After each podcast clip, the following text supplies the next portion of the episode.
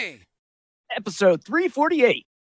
You've got to throw some cold water on this situation. Start talking about nerd stuff. You know, nerd culture is mainstream now, so when you use the word nerd derogatorily, it means you're the one that's out of the zeitgeist.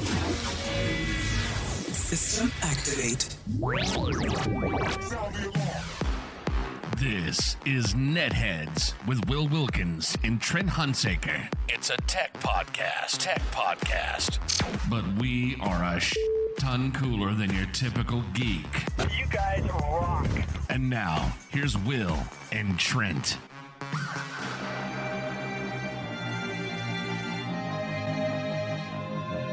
No one listens to the radio. I wasn't even listening. I was listening to podcasts. Podcasts are great. Radio's boring. Amen, brother. Thank you for bringing the truth. Welcome to another edition of Netheads. My name is Will. And I'm Trent. If you want to take part in the program, well, there's one way after the fact, and that's via that little app called Twitter. Trent, you want to tell them how they do that? Yeah, if you want to make sure that we actually see it, use the hashtag Netheads. I mean, by all means, if you're watching in many of the ways that you can, chat along and engage. But the only sure way that we're going to see it after the fact is through Twitter with hashtag Netheads. Exactly. And welcome to all of our Patreon subscribers that are not out having fun on a Saturday night as we record this live for them, including new additions like Jamie Cat Ears coming in at our $5 level. And forgive me for not knowing how to properly pronounce this name. I don't know if it's Diane or Diane, but Weeks. D. Weeks, we will just say, until receiving clarification. Welcome very much, and thank you for your support, Trent. It is amazing. Actually, it's not amazing. I had a buddy once tell me in doing a lot of work that he was with philanthropy charities, nonprofit organizations. The biggest problem they all had in raising funds to overcome. Can you guess it, Trent? Getting people to click yes, subscribe. Yeah, yes. Asking for the money, Trent. Asking for the money. Biggest thing in the terminology is of the industry, it's making the ask. Yes, making the ask, exactly. And yeah. Sure enough, we started putting out there that we're making some changes, and these things are available. And you know, if you mention it, they might come. So thank you guys very much for joining the Netheads Patreon family. Your support is greatly appreciated. Diane, longtime friend of the program. Yes, definitely. Years back. And if you want to follow Jamie, our newest subscriber on Twitter, it's at Canamiss, Cannamiss. Do you think that has anything to do with marijuana, Trent? It could. And, you know, here's what's so fun about language. It could also have to do with maybe Canada. Or maybe somebody that's very proficient in the activity of canning. True. Maybe she's really into artisan pickles. And preserves. We don't know. Yeah. We don't know. But you know how you could find out? Follow her, and I'm sure that she will tweet out what it means. Definitely. Also, shout out to Tony, Mr. Marvelite. Briefly seen on last week's show, it goes so well with my cool-ass... well, I think it's cool. The Roosevelt's... pardon me, I don't know why I can't say Quick Stop inspired attire. It's this yellow collared shirt, very breathable, and it's got like Quick Stop groceries and a boom box, like pictures articulated in it. You can make it out if you see the video, which $2 and above can see, and then the free version comes out in subsequent days, just like the podcast. Anyway, so I wanted to wear my Nerd Initiative hat to go with it. I don't know. I normally bring all this sexy skin for you guys, but you know, I don't usually cover it up, but this time I decided it was best to. I did see that the nerd hat was part of the attire at the commie convention. Yes, it. Wait a second. That's not. Yes, Trent. Not what it is. Not I'm not trying to bury the lead, but yeah, I did. This is kind of my Comic-Con wrap-up show, telling about all the elements that happen. And I will admit that if you were following me on TikTok, not that I'm trying to push anybody to that, but if you were, then you would have gotten some of this. And I've saved for the podcast here, Trent, a little backstory to one of the things that happened, because it still cracks me up. But yeah, this Roosevelt shirt is, I did get at the Movies pop-up in San Diego as well, that they hosted at Tin Roof, where there were all them podcasts that needed to get out and all those entries that needed to be created. And thank God there's an excuse to go. First of all, let's take one thing off of the table right now, because Trent, before we went, there was the discussion, and probably not the revelation, but it had been so long I forgot, that of the two of us, there is still one man standing in the hasn't got COVID yet, right? Dude, and everyone I talked to who was going so strong is falling fast. Utah's in a bad place right now, but you, by some means, have not only avoided the COVID, but now in California, the monkeypox. Why do you have to bring that up and remind me? Why do you got to remind me of that too? It's like I already wasn't wanting to be around people, but now they've wished a pox upon me, Trent. But, well, at least for my very passive research, unless you're making physical contact, you're probably pretty safe from the monkeypox. Right, but wasn't it San Francisco that just announced... And then what does my teenage daughter do today to hang out with her cousin before she goes back up to college? Goes to a beach in San Francisco, my friend. Well, as long as she's not canoodling with any others, she'll be fine. A pox upon me, my friend. I hope not. Anyway, so to get it out of the way, all signs point to me effectively having avoided it in yet another round of is this allergies or is it COVID? So... after I got back on Sunday, first of all, I was double masked and triple masked in some instances. And I would also like to commend the people running San Diego Comic-Con, because if you were to enter the convention area for any of the official events within the building, you first had to either provide evidence of vaccination or negative tests in the previous 72 hours. And masks, appropriate masks, were required at all times on the floor and in the panels and the like. So, you know, they definitely said, we don't want to be sued for this, and said, we're going to put masks on our face, and you guys are doing it anyway, which we discussed inspired me to actually 3D print something to make it fun. And the one that we discussed was the Bane mask, which I did. And it has an area right here where you can insert a filter to do that. Although... I can also rate all of them because I then, because there's so much time in the world, Trent, before I'm going to a convention in a few days. Right, yeah, I then decided, well, you know what? The Darth Vader one that's in that same kit would go really well. And it, too, has a place where you could insert a mask filter. So I did that with this one as well. By the way, this one of the most comfortable masks to wear, but also with both an N95 underneath and an N95 in place, no one could hear me. No one could understand. I was I was literally hardware horse. What are you saying to me? So then there was Vader. And then the last night, the last day would be if I got into the Marvel Hall H panel. If that happened, I had, make mine Marvel for the day, okay? Yeah. At which point, I decided to go with Winter Soldier, another quick acquisition. Yeah. Not a bad mask. I got compliments all day. However, there were two things that I decided. And first of all, I did mess up, and I talked about this as well. I decided the Bane mask could probably go a little bit bigger for my comfort, and so this is what we ended up with. However... As you have often discussed, my friend, with Will Kent schooling you on appropriate alignment for intended pressure and tension. Yeah. My print lines were going along the tension line, thus creating just easy splits that can be made. This, my friend, is gaffer's tape all around. With fresh holes made to be able to pull that one off for the day. So also the least comfortable because although a great design and the only way it can accommodate it is with this nose indentation, that also creates a situation that when you're breathing through your nose, it's just getting filtered by the filter you're wearing because it's immediately blasting back up, bouncing off that surface. Yeah, and if you're wearing glasses, that's being shot, I'm guessing, right underneath your nose, right? That's the worst. Like with every mask, regardless, like there's nothing built well for someone that wears glasses. No, there isn't. But I will say the only benefit of the San Diego humidity that was present. Hey, Zach is joining us in the chat. Zach in the back attack happening. Nice to see you, sir.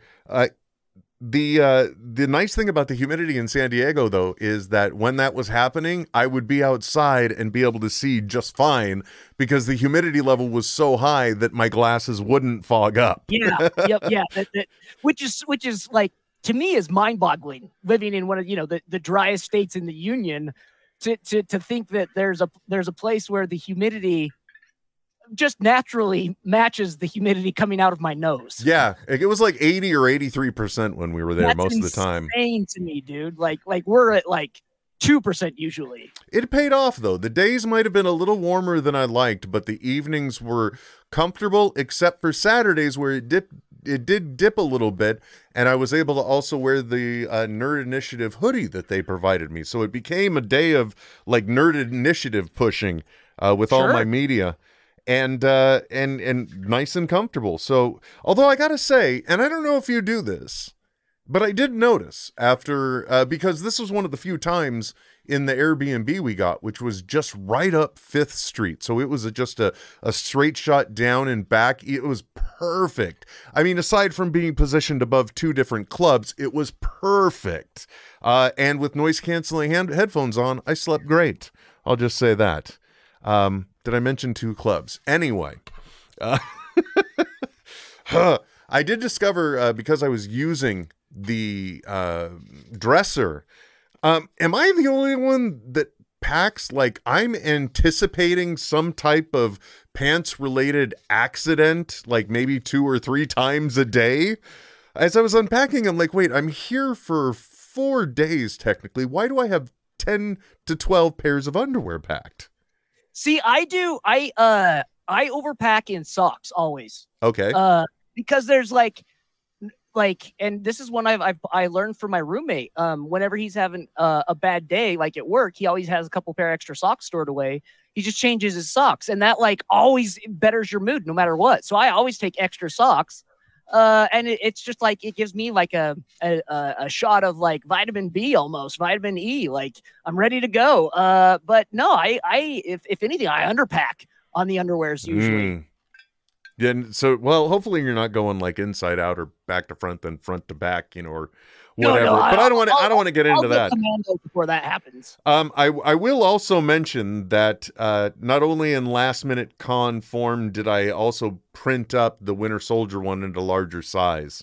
So I did that with Bane and then with the Winter Soldier. Thankfully, I've got two different 3D printers to kind of get through all that. But the Winter Soldier one, I think, actually was the most comfortable because of the way it just. And by the way, molding them to my face is just as simple as dipping them in boiling water and then putting a wash rag over it and on your face. And then you do the other side and then you kind of try and get both. And now you're centered. So this one really was the most comfortable and I got the most compliments on as well. And it would be great for getting into the Marvel panel. But first, Trent, we'll just talk about the Thursday. So got in Wednesday, preview night, went through the floor, checked out who would be in Artist's Alley, and based on the number of people that were present there, I said I shall not be back till Sunday, pretty much. I did dip in early to take a picture at the clerk's booth that Lionsgate had set up because they had set up like a virtual counter I saw photos of that. Yeah, so I was able to get that, and then we promptly got out. Not only that, I'm very proud of Emily who went along with me because when we dipped into Hall H, because Thursday you can pretty much just walk right into Hall H, and we got there just in time for the Dungeons and Dragons panel, which is the movie with that Chris Pine is the lead in and Hugh Grant, I think, is in too. It looks like it's going to be fun of all things, but we got into that panel Emily specifically picked seats in the least crowded part of Hall H at the aisle as well. So we had like an 8 to 10 foot radius of nobody around us whatsoever. I'm surprised that there was any amount of space at all. That's great. Well, Thursdays are that way. And you know, we pretty much got hunkered in with Dungeons and Dragons because that was then followed up. I can't remember what followed it up. And then there was Kevin's two panels, one for Masters of the Universe, which started with just pure nostalgia on the screen. I was taken back to being a kid going, oh, I wanted that, or oh, that's so neat, or oh, I remember the cartoon doing that, and yeah, that movie was really terrible, kind of stuff. All right there up on the screen. By the way, Dolph Lundgren was one of the panelists. Oh, was he really? He was. And Shatner, because apparently he's going to be doing a voice on Masters of the Universe Revolution, which is the second season of Smith's produced cartoon, hence hosting the panel. And then there was a Shatner on Shatner when he hosted. And then we just went to the movies pop-up for Fat Man Beyond, and that right. made sure that got out there to the world. And then we just retired for the night. Now, do you mind if I dip into another little story at this point, Trent? No, by all means, please do. Good, because this takes us to the next point. That was my Thursday. However, while I was doing that, I was also checking out that Kevin Smith Club has its own Discord. One of the member areas are conventions and events. And in there was some chatter about people that would be in the next day line for Hall H for Saturday. And I have not been granted any extra or special powers. I have no access way to Hall H other than my assigned time to be there. And right. I'm thinking, you know, we've come to the end of the road. Unless we want to have the quintessential Comic-Con experience and put in some time in the next day line. Did not know the commitment I was getting into, but if you're willing to sit for it, I can tell you what that was like. Wait. So you got in the next day line?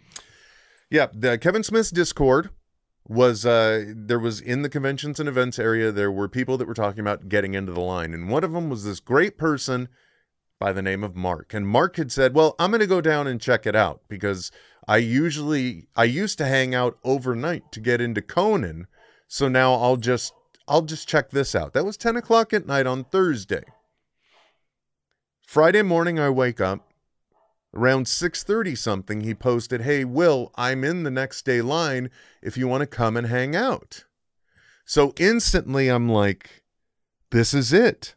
Not understanding at the time, as I was to find out later, Mark stayed the night in the line to hold the place, even when they were being ambiguous if there was even a line or not. You know what I mean? So there was like, this is where the line will probably be once it's made official. So if anyone wanted to like perhaps stake out some ground here, yes, to say to get firsties, to get dibs, if you will, on yes. the place in line, but it wasn't even made officially a line yet. There was no official queue that had been established. Exactly. Just hey, I'm gonna sit here and hope for the best. That's what Mark did, and Mark wow. is my hero because he did that overnight. Now, because he said that, I'm like, all right, well, immediately we need a few things. Emily needs another pair of pants because we're going to be sitting outside, and right. I'm going to need some chairs. So we quickly get a lift to Target, buy some chairs. She gets her pants, and then we go back. And then there was the no, that was the first thing. So I'm like, we can get there by 11, so that way we knew we wouldn't be terribly rushing. And so we did, and he got a few hours off. And then I got back in time for Fat Man Beyond's daily update the next day. Yeah. So, you know, but we did sit there for like 3 or 4 hours. Now, the interesting thing that happened is I got to learn the self-policing rules of the Hall H next day line, because there is an entire subculture to this line. Trent, I found out this line has its own history and lore, if you will. Now, this is just for like the Hall H line itself, because Hall H is the big event space, right? For announcements, for whatever. Like if I'm a, not necessarily a vendor, but a panelist, if I know I've made it when I'm in Hall H, right? That's the featured hall. 6,500 people can get into that venue, including reserved and press and the like. And that is where all the big announcements happen. And because Saturday is the one day almost nobody has to work, it's the biggest day for announcements. Sure. And there was a lot on the deck already. There was DC. There was the Star Trek universe. So the entire, basically, Paramount Plus presentation. There was Sandman First Look, which was just... Oh. My God, dude. It is mind-numbingly, adoringly adhering to the material. Yes. You know, like we saw a scene of Death and Dreams sitting at a park bench, having their conversation. Really, really great panel there. Followed up by Entertainment Weekly's Strong Women of Entertainment, basically. I always get the title wrong.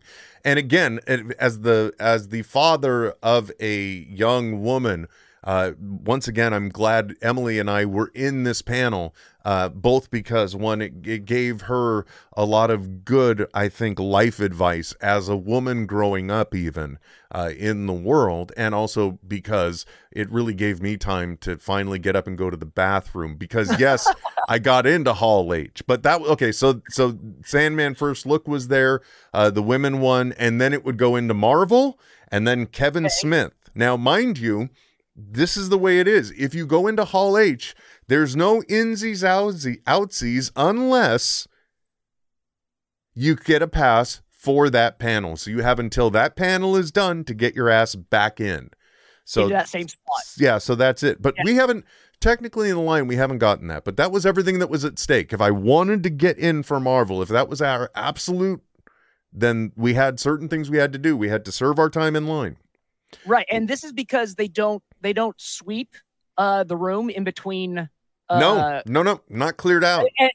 Which makes sense for a time aspect, right? Like if you want to keep shit rolling and stay on schedule, you can't afford to sweep everyone out, because that would just take way too long, and then leave those who had the pass already for that event, whatever. There, like it wouldn't. It's not time efficient. Right. And they'll maintain an overflow line where, you know, if certain people do bomb out, like somebody was just there for the Star Trek up at all, they could then get more people in. So, but I still haven't even gotten there. So we got to put our time in line. Then we got it. We went away. We came back, and you have to be there for when they start handing out the bands for groups. Now there's Group A, Group B, C, D, E, and all of them have 1,500 bands in them that they could give out. Now A's could be ahead of B's are ahead of C's, etc. But even that gets complex, because now these people were at a place in line. Mark found himself between one person that was holding a spot for he and his girlfriend, and then another one which was a large group. And the great thing about Mark being solo, like at one point he said, how many people are in our group? And I'm like, well, you, my daughter, and myself, and whoever else you include, because one person can represent one group of 5 people. Now, that doesn't mean that those other people can show up and then they become 5 people. Right. Yeah. You know, but a group minimum is 5. Yes. And so that's what that person's representing. So Mark was holding our slot representing 5 people. And when we came just to hold the line, both my daughter and I still only represented at that point 3 other people. You get it, right? Established, right? Right. Like, that makes sense. However, there was drama even with that, because these wonderful people all were about 50 people back from the front of the line. But the front kept swelling up, because apparently there were people that were sharing about their position on Reddit or Discords of various threads, and they were offering up spots. So the line that these people started at 50 people back, we were in Group B, so we were after the first 1,500, but we did get banded. But that also almost took until midnight. And that in itself is a process, but I won't get into it. But it was amazing to be a part of that culture. And then to also hear all these people talking about how things used to be. And like I said, there's the line has its own lore. It's like, this didn't happen until the children of the Twilight came and must have and demanded that they get into the H of Halls, you know? Yes. Yeah. And it's, I mean, culturally, it's interesting how, like, I mean, to use the term, not in a derogatory sense, but essentially what it is, a one and done tourist type into the Hall H culture changed the culture in and of itself, right? To accommodate for that influx of people, perhaps maybe even one time, but it changed things forever. Right? Like that's crazy. Yeah. So it was really great. And plus it was amazing that there were just so many people that were so supportive. Now in the time waiting to get banned, because again, I'm like, we need to go and we need to put in our time if we're going to earn this, if we're going to feel, and by the way, this experience in many ways made me feel bad for having snuck my way in 2019, knowing what others actually go through to do this. Because, Trent, first of all, I'll tell the one funny story. This absolutely cracks me up. Emily and I come back and other people are sitting in our chairs because we left our chairs to be used by the community. So that way people could be comfortable since we weren't there. And Mark wasn't exactly sitting in a very big portable chair. So I'm like, you know, this way I know he's got a good chair too. Sure. But I mean, with the like pretense of like, when I come back, I'll get my chair back because it's mine. I mean, in theory, right, yeah. But you know, at the time, I'm not wanting to rock the boat. I'm still new to this culture, so I don't want to. Maybe there's an understanding that the chair is fair until it's unoccupied. I don't know. Until your ass is fair, we don't know. Yeah, exactly. And also, thank you for continuing the rhyme. So thank you. So I'm sitting there now. One of the things that oddly enough, the world of TikTok has brought me. Is that I know what one of the co-creators of Phineas and Ferb, Dan Povenmire, looks like because he's active on the platform, and so and I follow him, so I know what he looks like. So we're standing there for a couple minutes, and now we're positioned in the line between the IMDb boat and some other pirate ship promoting some other thing not important. And so I'm standing there, and there's a line of, it's basically two lines deep because they had taken the line and moved it up against the walkway and then moved the rest of the line up in the middle of the walkway. So that way they can maintain two channels for banding, get more people from being wrapped all the way around the marina, et cetera, et cetera. As I'm standing there over the line of people, I see a pedicab come in. And I'm like, wow, that looks like Dan Povenmire. Now, in my mind, I'm quickly doing a calculation. And I say, all right, I've got one of two things. I could say, hey, guys, is that Dan Povenmire? Or I can just yell something to see if it is Dan Povenmire. So that way, if it isn't him, I'm the only one that looks like an asshole to him and maybe not necessarily all of them. In my head, that's what essentially went through. It's the equivalent of Kramer trying to get Joe DiMaggio's attention in the coffee shop. I guess so. Good analogy. So I'm just at the last second. Not even the last second, but my calculation just led me to yelling, "We love you, Dan." And then he keeps pedaling on, no reaction. I'm like, must have not been him. But now I have realized the part of the equation I didn't calculate, which is all of the people that I am with who are new to me are suddenly confronted with this guy blurting something out and looking at him as the crazy man he does seem like. Okay? Sure. I mean, this is first impressions, right? Exactly. You're still in like a honeymoon stage, not only with the Hall H culture, but with the people who have adopted you into this culture. It gets so much better, though, because that fear converts in just a moment, Trent, because as they look at me, I said, oh, and I just then say, I think that was Dan Povenmire in the pedicab. I don't get so much as Povenmire when 4 to 5 grown-ass adult men jump up and start sprinting after that pedicab. Grown-ass men, my friend. And this is just on hearing that you thought that it could have been. There's a chance that this was him. Right. I mean, there still is a chance. I got no reaction, but that could be because he's used to it. He's at Comic-Con. This is his element, We don't know. Yeah. It still just cracked me up. But best of all, Our seats were now open, and we sat down and retook them. But that was still, I still can't believe at the mentioning of Dan Povenmire, I saw 4 to 5 grown-ass men, just, you know, like full-on adult. These are people that can vote, Trent. Now, see, I would like to think that this is something that you could pull from in your Comic-Con arsenal for future events, right? So, like, let's say perhaps you didn't bring chairs, but you know the rule of if the ass is bare, the chair is fair. Ah, very nice. Right. So maybe you throw out like, oh my God, is that Jason Momoa? Oh yeah, no, I'm remembering this one. Jump up and leave, and all of a sudden you have open seats. Exactly. Believe me, I'm not letting this one go, my brother. That's smart, man. I'm holding on to it. Hey, let's interrupt Will and Trent with Will and Trent to tell you about a way you can improve the sound profile of your life while increasing your ability to have flexible sound wherever the heck you want for it. Trent, one of the things that I absolutely love and adore are my Sonos speakers. Are you aware of these amazing devices? Well, I what you just described, it sounded so smart that it went right over my head. Well, Trent, you know, back in the day, if you want a quality sound in your home, like, you know, back in when I was a kid, I don't know about you, with your newfangled boom boxes and the Jimmy Jacks that you had. But back in my day, you had to have an audio receiver to process all that sound. And then you have feet upon feet, a stereo wire going everywhere. Oh, the speaker wire was the worst, dude. Like I still have scars on my fingers from braiding. Yeah. And then like trying to like take the cabling apart to get to that golden crispy copper wire to then stab it into my own fingers. It was the worst. Yes, man. Those copper barbs cut like a knife, my friend. Yes. But you know, the best part about technology today is that you can get smart speakers, and there are amazing smart speakers from Sonos. There's the Sonos one that you can pair with your smart devices or work with the app tie into Spotify, and you can have an amazing sound just booming all over your home anywhere you could plug in a speaker.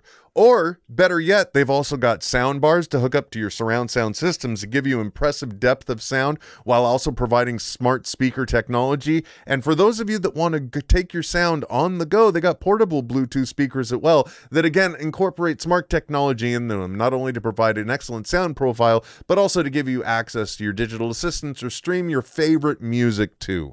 What more could you ask for, Trent? Will, as someone who yearly puts in over 60,000 hours of Spotify listening, I'm surprised I haven't dived into the Sonos world yet. Well, if you would like to, Trent, you can do it easily by going to netheadsonair.com/Sonos. There's a tile for every one of the amazing devices that you can take a look at, add to your shopping cart, and give yourself incredible sound with smart features and smart results. Again, that's netheadsonair.com/Sonos. I always want to say / but that's the... They know. Yeah. They get it. netheadsonair.com/Sonos for more. So we waited to get banded. That happened. And then we finally did, as I mentioned, close to midnight. Now, however, there is more to the process, Trent, because you then, representatives of your group, so like let's say we were a group of 25, at least 5 people had to stay, which that was actually what it was. Those people get in line and wait to get moved into the channels right before the shoots to go in. So there are these white tents covering the area, and they get moved into there. So you get representatives that then again stay the night outside in under these spaces to hold your spot. And then you've got to come back before 7 when they'll cut off security and show a picture of your group to gain access to your group. So you remember I mentioned that there was that artificial inflation by numbers growing because slots had been open. Yeah. My group, although we were in B, still got into A seating because then all those people had absolutely nobody to reference to get in touch with. Oh, sure. Yeah. So it wasn't really very swollen ahead of us by the time we got in, but Emily and I were there 6:00 in the morning, I think, or 5:45, and just sitting in our chairs again, waiting to get in to then spend the entire day in Hall H. That's it. Yeah. That's unless you pack snacks or something, your breakfast is going to be hot dogs and nachos. Because that's what's served in, like, in the hallways, into the halls, right? Into that's what they're in the lobby. There is one concession stand with a lot of, it has some lonely bananas and apples just sitting there for a few days. But let me tell you something, you would not believe how much at 11 a.m. nachos with chili on them moves. It moves a lot. Imagine. And I can imagine that the inflated price seems well worth it at the same time. I mean, I'm not going to say I know from experience, but I mean, it wasn't a very comfortable early morning going in Saturday to Sunday. That's all. I'll leave it at that. I don't know if you're familiar with Temple Grandin at all. No, sir. So Temple Grandin is like the world's expert on humane livestock transportation, in like humanely getting livestock into the processing places. Right? She kind of like revolutionized and changed the way livestock is processed. And when I say processed, that's a nice way of saying taken into the killing floor. Nice. Because she's able to intuit the way that they would move naturally. And so you can set up chutes and funnel animals in a way that is the least stressful possible for them and keeps everything moving. I would like to think that there's an equivalent to human movement in lines and queues.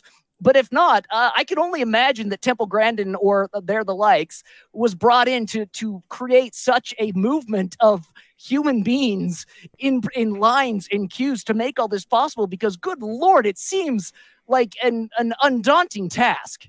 Oh man, and you know, mind you, again, like Comic-Con now has to have volunteers at specific oddball times to facilitate this.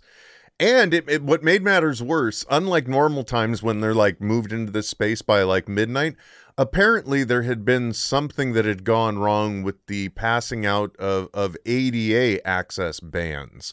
Like as in they might have screwed up and used all those printed bands the day before Saturday. And so like literally there were talks and negotiations with lawyers, with members from the ADA and representatives. This is all, again, lore and scuttlebutt of the line. Sure. But they were doing that until 3:30 in the morning. So they couldn't move anyone in case they needed to do something special to move these people in first or something. So it was every year it's a mess. Every year there's something that goes wrong. But again, it's this thing where they've got to accommodate this situation that seems nuts. It's not like they're going to hire a front-end engineer and a back-end engineer to come up with a scanning app to optimize them capturing this line thing somehow. I mean, but anyway, it was still an amazing experience that you go through and you're completely exhausted. But we did get into Saturday's Hall H. So Trent, I was double masked, so I couldn't smell it, but up on the stage, The Rock was in fact cooking for the DC panel. You don't say. It was. I think it was a weird choice for Warner Brothers DC's panel to just be Shazam and Black Adam. Mostly because, you know, they also have like Batgirl in production, but also and the Flash. But I understand there's some Ezra Miller issues there. Did they have any talk of the DC or no the Warner Brothers Universal game?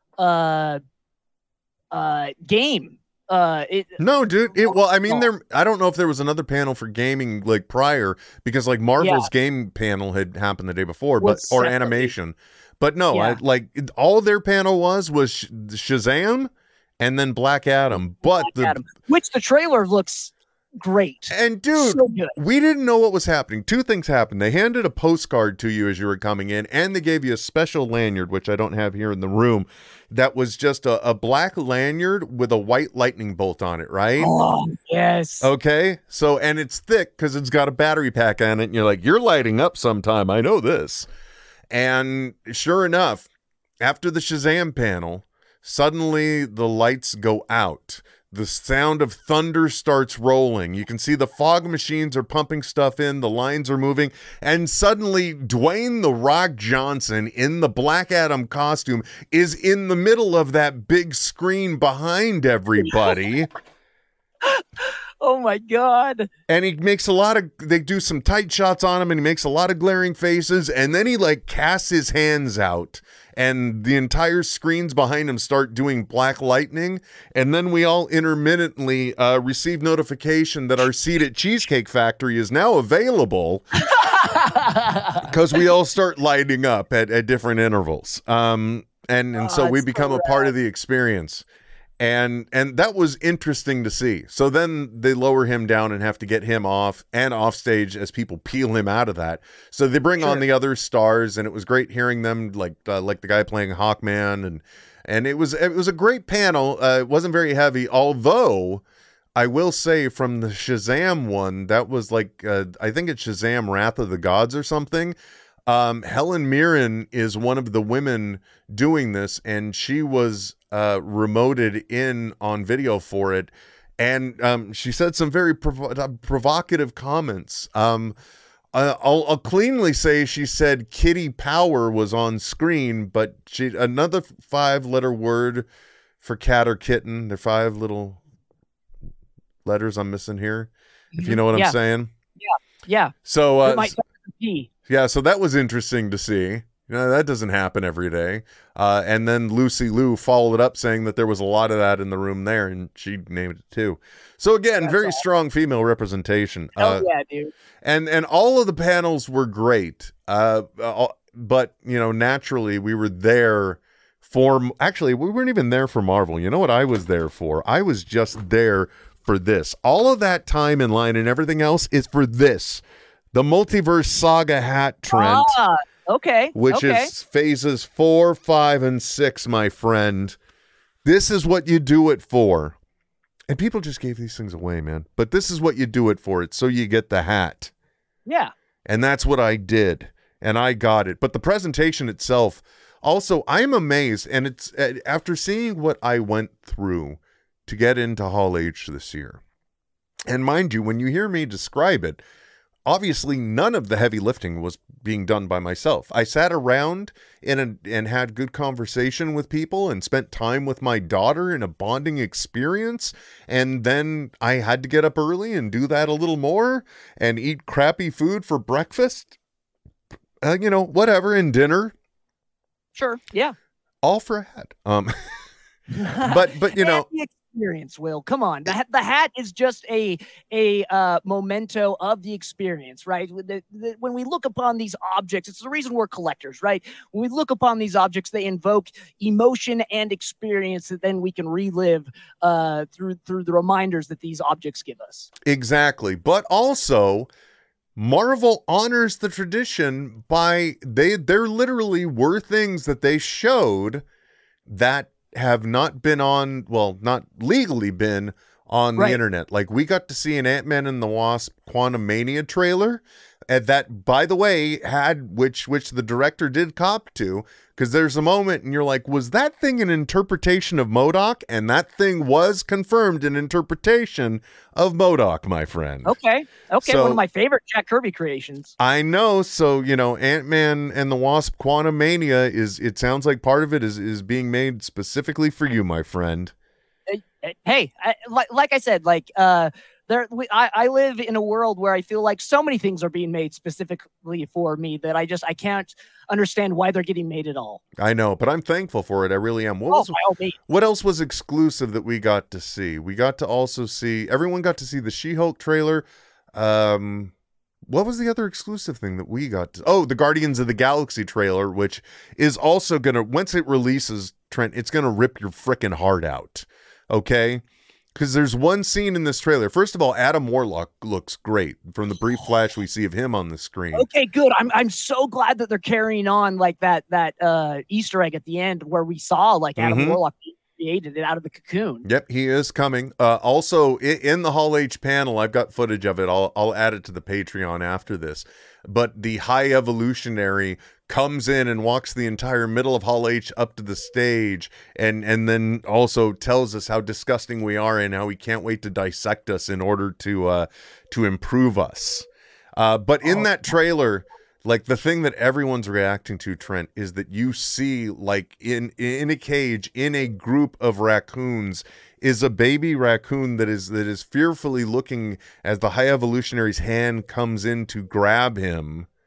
Oh. So, like, this, and Gunn is confirmed, this is, like, the story of sure, yeah, Rocket's past and his present, because in his view, and this really hit me because it's true, like, he views Rocket as the loneliest creature in the universe, the saddest.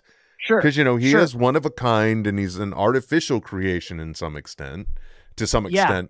But also, like, seeing him look for the high evolutionary's validation in a clip where he's a little bit older, but a little more evolved, and it's just going to tug at our heartstrings. I can tell you right now, James Gunn he's going to make me cry, and I'm going to beg Daddy to make me cry more. I know it. Yeah. Yeah. He's going to make you cry in a really weird way that you didn't know was possible. Exactly. And it's going to hit me, and it's going to hit me hard, and yep, I want it. So there we go. Not unlike Brittany. We want to be hit one more time. Brittany. Yes, baby. Please do. So yeah, I survived the Hall H experience. Well, I can't really say that because it wasn't until I think Friday of this past week that I felt like a normal human being again. That you actually got into, like, the rhythm of life. Yes, that I felt that my head was clear, my direction was known, and I didn't need a crutch or a nap that day, kind of thing. A nap, right? Yeah, yeah. You didn't need some sort of balance to help recuperate from where you were. Yeah, the nap was what really became, like, the mandated event for. I avoided it Tuesday, but I definitely succumbed Monday and Wednesday, and Thursday was when I was quasi feeling human, going into Friday. So, you know, look, man, it's a young man's game, and if I've learned anything from this, it's to make sure I pay attention to the rules, and I shoot for getting some press pass credentials for these things next time I go, rather than having to sit. Nothing against, it was an amazing experience, a bonding experience, and to be so quickly and openly accepted into a group of people just looking for the same thing. But by the way, you would not believe how fast these people will also turn on others of the line. Yeah, if you're not willing to toe the line and fulfill your part of the unsaid contract, I can only imagine the social ostracization is immediate. Yeah, definitely. Like, you have violator. Actually, there was, when we were getting let into Hall H, there was one guy that twice got caught trying to sneak in with the people in the flow. I mean, like, not cool, dude. Nah, don't. Not cool. Yeah, like, I almost feel bad about having been able to sneak in, but at the same time feel validated for being able to sneak in 2019. Yeah, no, I wouldn't. While it's kind of like that imposter syndrome that we all feel, right? Like, while you feel like you were sneaking in, there was no sneaking about it. You were adopted into the House of H. Yes, definitely, my friend. That was it. You know, we were instantly a part of a like mind and a like group, and it was really nice. You know, seriously, I think I made some legit friends there. But, you know, good news for members of our Patreon, not in any way a raffle or a giveaway, but, like, some people may randomly be receiving these unused but painted versions of the facial coverings as our ongoing saga of what do I do with it? It gets played out. Right. So that will, and that also, by the way, was the 3D printing review, in case you didn't notice it. Right. I know. I rightfully done, and rightfully so. But still, how I think the one that I loved the appearance of the most was the Vader one. You know, just because. Yes. From your social media stuff, the one that I would that drew my attention the most. Partially because I didn't know you'd done it, and so it was a surprise for me. But it looked the best, I think. Like, anytime we always see Darth Vader stuff, I feel at least, it's always way too low on the face. for any fan or pre-made, sold to the masses, whatever, it's always way too low on the face. That one actually has the nose piece on your nose. Yeah, it does. And of all the mask designs, it's also the one that even molded in provided me with the most like free area on the inside, which is good because again, with that filter in there and all of my flight home too, I was double masked as much as possible. So you throw another filter in there and I was like triple masked. But the funniest part about the double masking is that when you have the two metal clips of one mask on top of one mask, it adds a little extra weight. So it eventually slides down and starts suffocating me by pinching my damn nose. Yeah. Yep. I didn't think about that, but it makes sense. Yeah. Well, and then you become very accurate in your cosplay because it is all mouth breathing. Yeah, it was. It was all mouth breathing, especially when I've been huffing it up the street to get to the movies pop up. You know, it's just like suddenly I'm getting the you okay, Dad? Yeah, just give me a minute. We went up the stairs. Just give me a second. I'm huffing and puffing like James Gandolfini here. Give me a second, all right?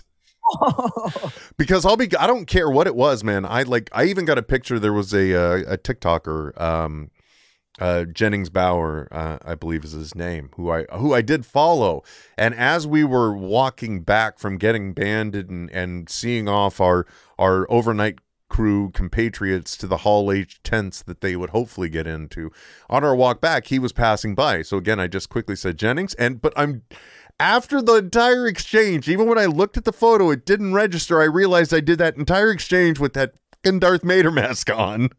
Yep. Homeboy knows nothing of what I look like, but I'm sure a lot of people feel that way because again, I was masked no matter what on this trip. It's smart, man. Yeah, and you have the fruits of normal health to benefit from it. So far, we'll see.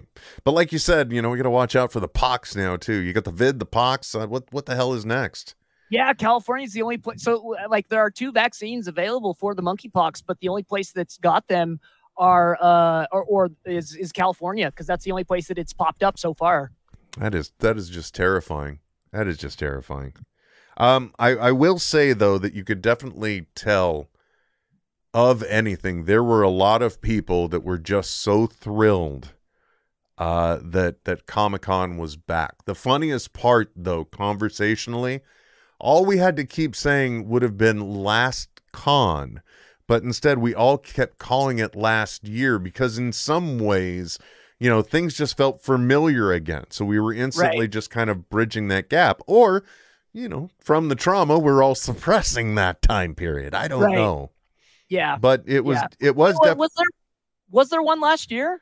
The only thing that happened last year was in around the Thanksgiving weekend, they did a special edition one, and the turnout was not... okay. It was how much you would expect if you decided to do a special edition Comic-Con on Thanksgiving weekend, sure.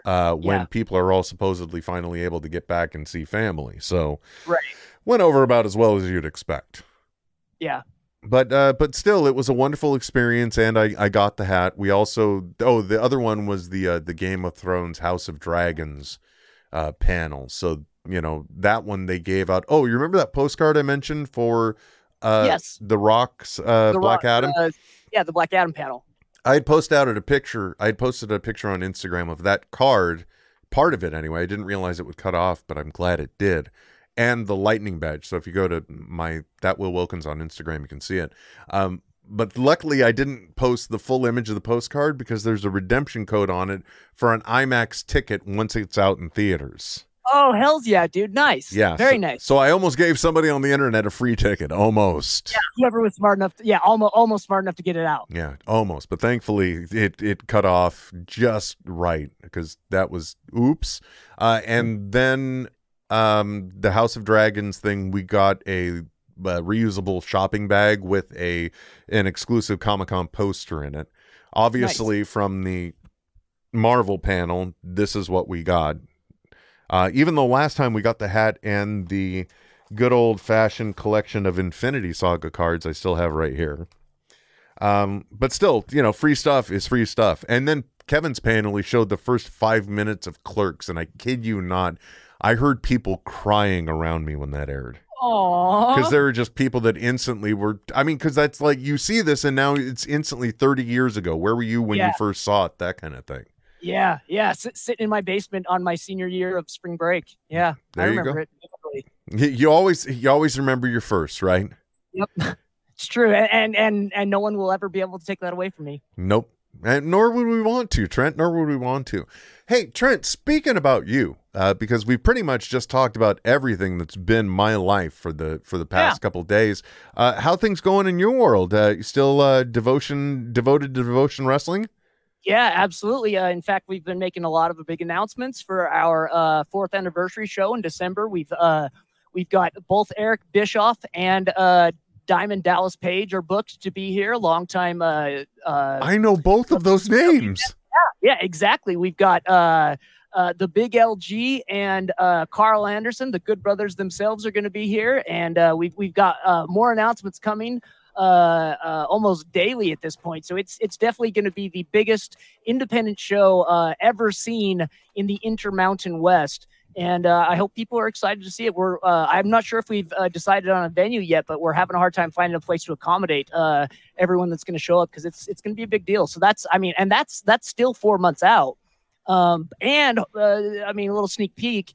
It's probably going to be an actual live pay-per-view through a streaming service. I'm not sure if we've solidified that deal yet, but fun for me, because that opens up a whole new ball of wax for me to edit live as opposed to doing the whole thing in post. Oh, wow. So now you've got to figure out, okay, these are the beats I normally have.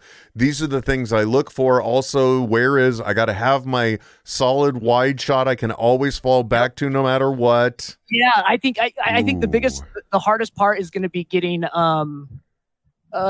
confirmed people to be camera operators and then telling them what I expect. Yeah, exactly. Look, this is what I need. You are here. This camera always runs. It always stays on the principle. Also, if you look over there before you move, if you see me moving this camera, you touch nothing. You hold that shot. Exactly. And we'll be on comms, but like even when we're shooting for post production, like I'm yelling at them, zoom in, keep going, don't zoom all the way in, please. Okay, never mind, you missed it. And this is wait, now is this just you yelling in post-production? No. This is okay. On comms.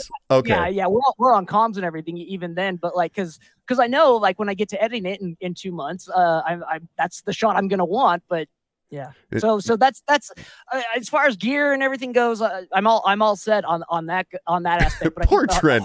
They're like, they didn't zoom in enough, and you're like, oh god, now I'm gonna have to put up with the oversampling so I can get the shot I want. Yep. Yeah. Well, and it's one of those things, like, bless their hearts, you know, and that's why I think getting people to commit early so I can get them trained in time is because a lot of times my camera operators are just like, who's a fan that doesn't mind running a camera that night? Oh boy! You are aware, but I'll just remind everyone else. My 20s, like from basically age 19 to age 29, I was an event wedding videographer on the weekends. It's always been a hustle, Trent. Always been a hustle. But you know, if you can make 300 plus a day, just for doing one day's work, you know, that adds up. So, you know, I would shoot for other people. So they had the gear. I'd pick up the gear. I'd go. I'd just be the shooter for the day.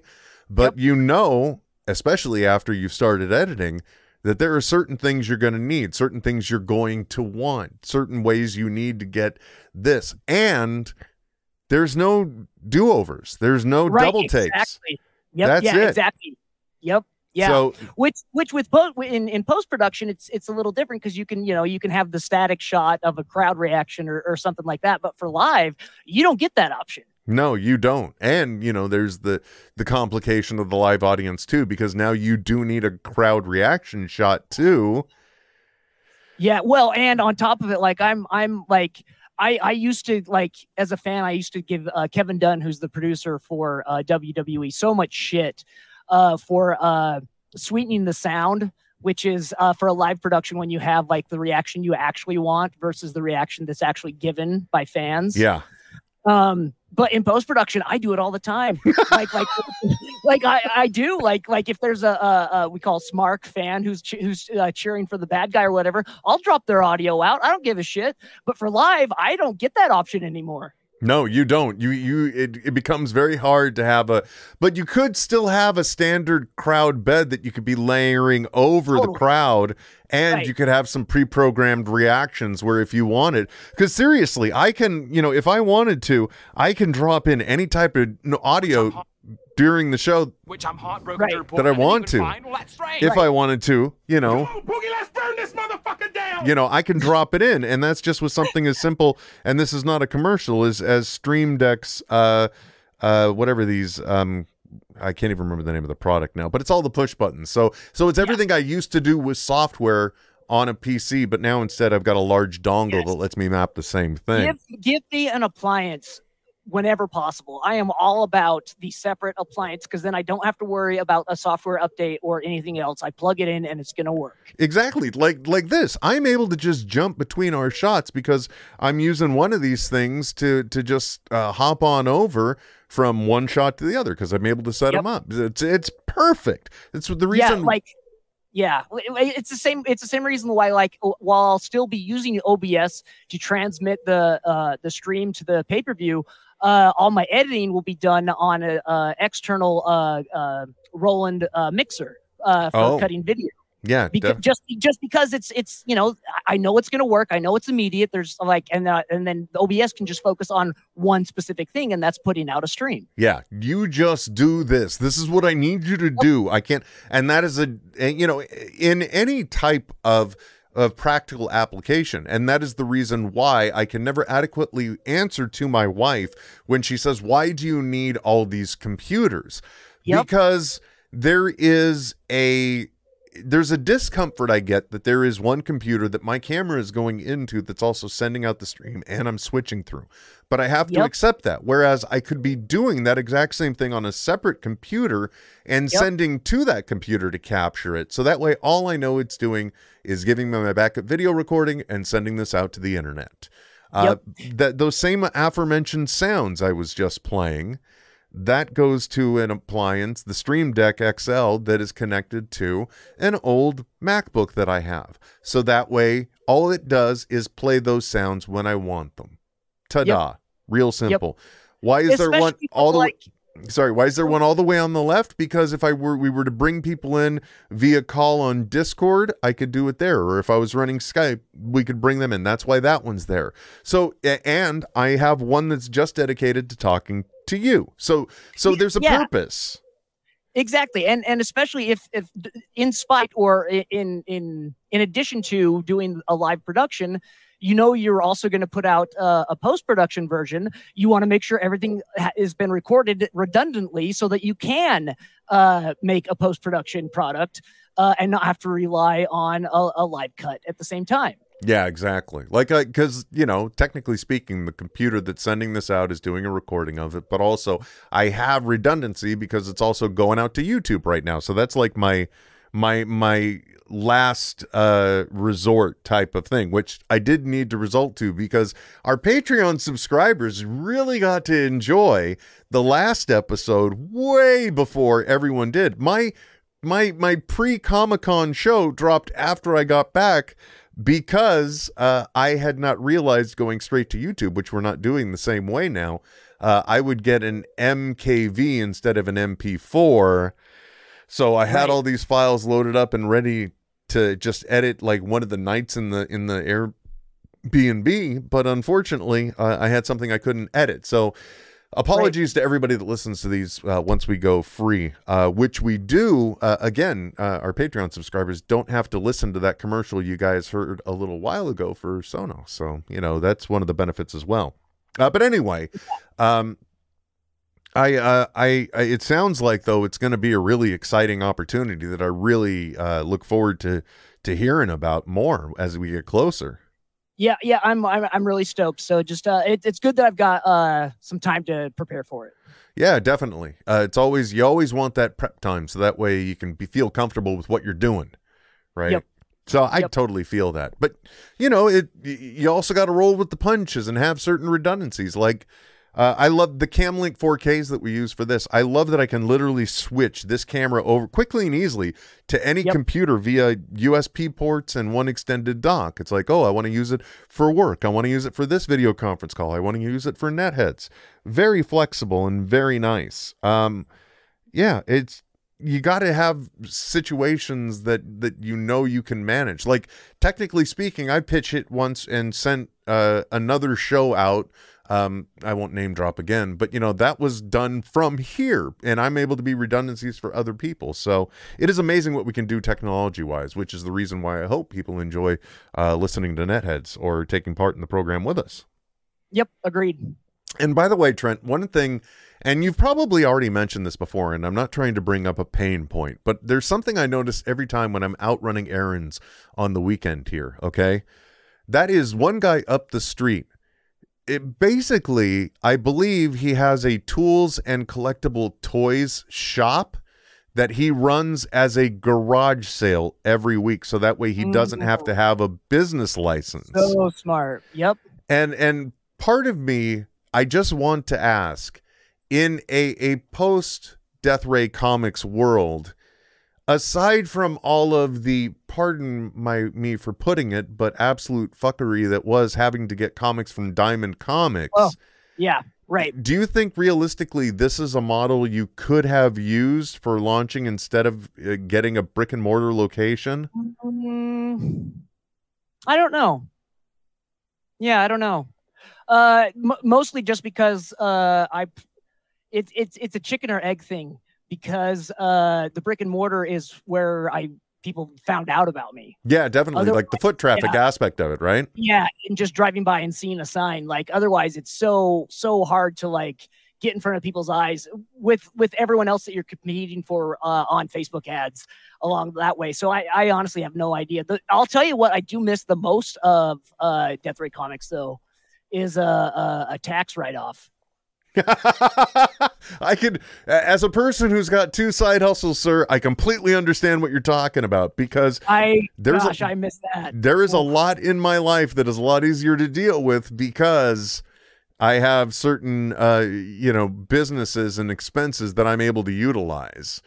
Yep. I feel you there completely and totally. Yep. Yeah. I mean, everything, down to half of my internet I can use as a tax write-off, or half of this or that. Like, I miss it. I miss it a lot.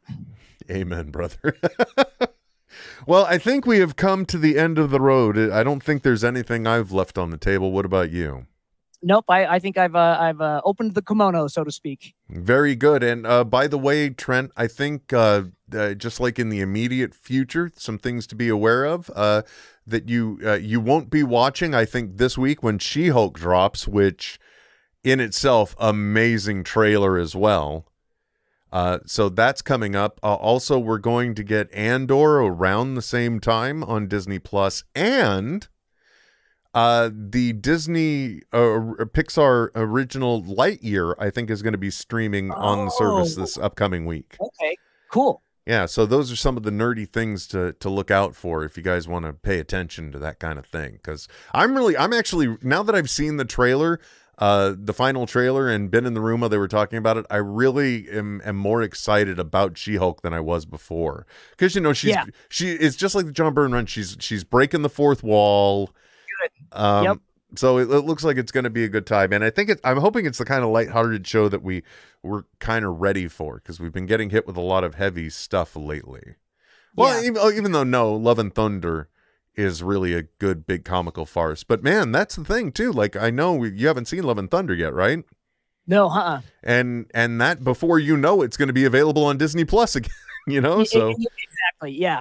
Well, and it makes sense though that they would start things off now with. For this phase with She-Hulk, because just out of if they're using the comics as a rough outline, she's so tied into the Fantastic Four during the Byrne years that it would make a lot of sense to have her step in from time to time in those movies as they come up. That's, dude, and I was amazed in Hall H that they announced as much as they did. I mean, I knew part of it was going to be accolades and patting themselves on the back that, you know, we haven't been back since 2019, but we have pretty much released everything we said we would and that we announced in 2019. So it was like, yeah, kudos. You guys pulled that off during the pandemic. But to actually get into phases 5 and 6 and to find out that I think phase 6 starts off with Fantastic Four and ends in the same year with 2 different Avengers movies, Avengers the Kang Dynasty and then Avengers Secret Wars. Yeah. So, I mean, that was exciting to find out about because what, you know, I think audiences would actually consume the masses if we did have to wait an entire year between Avengers cliffhangers again. Well, and I think they see that there is so much being put out so quickly, not like direct to video, but almost of that same idea of simultaneous release with HBO Max, that they realize they have competition and that people will lose interest if they're not quick about it. Yeah, definitely. I completely agree with you. Very well put. And that was something that was neat to find out also during the presentation. First of all, seeing what they would put up on the phases and just seeing so many elements of Disney Plus filtered in there, you're like, yeah, they really are leaning into it. But also... Yeah. I was completely and totally astonished when they first of all, when there was the inclusion of Daredevil, a flash of Daredevil at the end of the She-Hulk trailer. And a lot of people are wondering if it's the yellow and red costume because of the way the lighting was hitting the costume at the time. It may have had like some yellow upper sleeves and possibly a yellow cowl. Interesting. It's hard to tell though, in my opinion, but also, so he's showing up there, but then they also revealed that I think in phase 5, near the end of it, is Daredevil Born Again, which... Oh, shit! And by the way, they announced a full 18 episodes of it. So I think they're going to do the legit tearing down and building back story. Oh, dude, folks, if you have not read Frank Miller... I personally believe you can separate the artist from the art. And if you feel okay doing that, go read Frank Miller's Born Again series with Jansen Klaus on the art. It is holy balls. It's the definitive, in my opinion, Daredevil story. It's so good. Oh, and so gut-wrenching when all of this, you find out, you know, just like from the very beginning, you know, a strung out Karen Page is just looking for that one last hit. So she barters the one thing she knows she has, which is Daredevil's real name. Yep. And she does that to Wilson frickin' Fisk. And woo, it is like I have not read a lot of things in I don't want to say modern comic books, but you know, in the past 30 years of comic books, I haven't read a lot, but that was definitely one that I read. And oh wow, I mean, to some extent, I'd also like to see Kevin's storyline that he did for his Daredevil run too. Yes, but anyway, I digress. It was exciting to hear 18 episodes. So a lot of people are like, are they going to be like, if they're 30 minutes, that's understandable. But you know, if they're running the average 45-minute run time, that's a hell of a commitment. Yeah, it is. Yeah, well, and hopefully that there's no filler episodes, which the past Daredevil didn't do. So. Well, my only question about this in relation to this is, do we have enough to be emotionally connected to Matt Murdock as he's been crept into the MCU with Spider-Man No Way Home and then apparently an appearance in She-Hulk? Is that enough for us to be invested in and care about him being taken apart brick by brick, if you will? Well, and I would like to think that whether the Marvels or the Netflix stuff is included as canon or not, it does help establish a connection with the character, so they can play off that shortcut, not unlike how Spider-Man no longer has to give the Spider-Man origin. We're all familiar with it. We already have that connection. That was the left hook that we weren't seeing coming from Spider-Man No Way Home when we suddenly discovered, oh, this trilogy we've been watching is his origin story. Yeah, you're right. Yeah. You're like, son of a gun. Oh, you got me, Marvel. You got me. Anyway, so that's some nerdy stuff coming up. Personally, of all the video that is out there right now, I have adopted your philosophy with one show, Trent, and I'll close up on this. And that is that I have not watched, because I am waiting for the final season to be done, I have not watched the final season yet of Better Call Saul. Smart. Because I am not... I've filtered it out of my news feeds. I've blocked it on social media. I've filtered it there, and I'm going to wait until all is said and done, so I can just sit down and watch it at my pace. And way to do it, man. And focus on other stuff. Yep, it's the way to do it. Like printing nerdy 3D masks before I go to Comic-Con. Exactly. It was a way to make it fun. You know what I mean? And I had a good time doing it. I do. I totally get that. All right, man. Well, hey, guys, of course, keep an ear out and an eye out for the Devotion Wrestling's comings up, especially with a pay-per-view, because I'll tell you what, man, I don't care about wrestling. I'll be honest, okay? I think we know this, but I'll be goddamned if you're running a pay-per-view. If there's not a way for me to tune in for it, I'm doing it just to support you. I appreciate that, man. Thank you. Yeah. So I know that when you are going through this pain, I'll be watching every moment of it, just waiting to mock you on the next Netheads with it. And you know what? I accept that. It's not going to happen. I'm just been like, dude, you pulled it off. You're a god. Walk amongst gods the way you should. Look down on men. That's what I'll do. Anyway, folks, thank you very much for joining us for this episode. Until next time, my name is Will. And I'm Trent. And we will be back soon. This is Netheads with Will Wilkins and Trent Hunsaker. Signing off. I know, right? But stop being a little Nancy and deal with it. Netheads. We'll be back soon. Goodbye. This has been a Smodco internet production. Sip. Only at smodcast.com. That was not the usual dancing we're accustomed to. No, it was wiping the slobber off of myself and my monitor.